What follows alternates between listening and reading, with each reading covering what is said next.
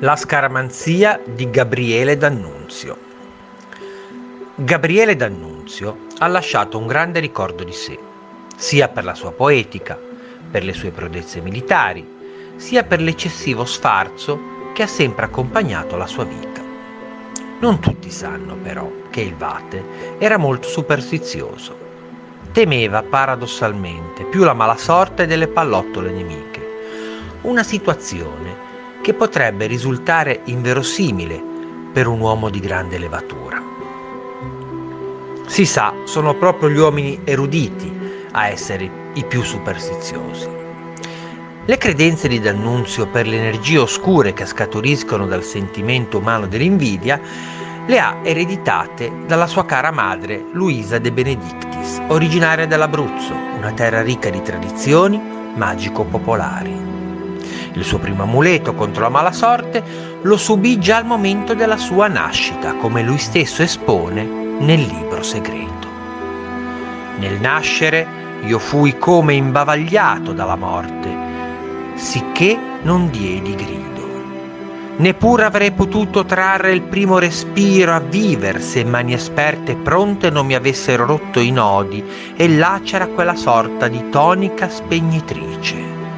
Di poi, nei primi anni dell'infanzia, portai al collo, chiusa entro un breve, quella ligatura insolita che l'antichissima superstizione della mia gente reputava propizia. Due studiosi di D'Annunzio, Attilio Mazza e Antonio Bortolotti, nel loro saggio Gli amuleti di D'Annunzio, di Ianere editore, ci chiariscono come il poeta il quale scampato alla morte nel momento della nascita a causa di soffocamento per il cordone ombelicale, abbia portato appreso al collo per i primi anni della sua infanzia, dentro uno scapolare o breve, un pezzetto di detto cordone.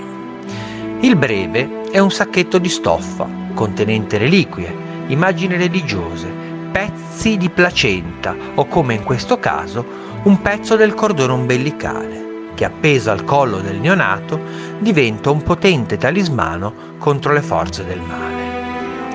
Un altro rituale della cultura abruzzese, al quale D'Annunzio fu sottoposto a pochi giorni dalla nascita, fu quello fattogli dal nonno paterno.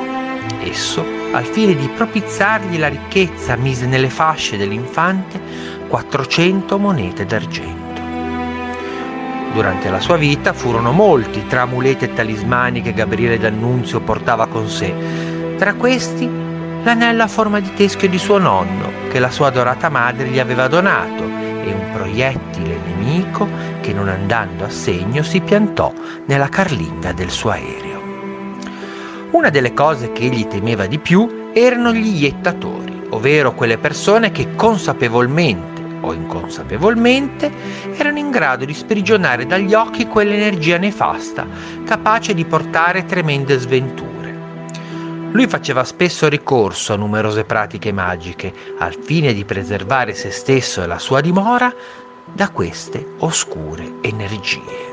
Tra i molti elementi talismanici presenti nella sua sontuosa dimora, il vittoriale degli italiani sul lago di Garda, ricordiamo il distrutto ponte degli scongiuri, questo ponte, che si ergeva sopra un piccolo corso d'acqua, era ornato da numerosi corna di cerve di alce, oltre che da speroni di gallo.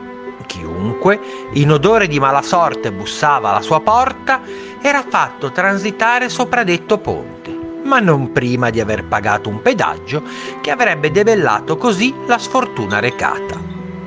Il poeta dunque credeva fermamente nelle vibrazioni malefiche e aveva mille modi per esorcizzarle. Di questo non ci si deve meravigliare.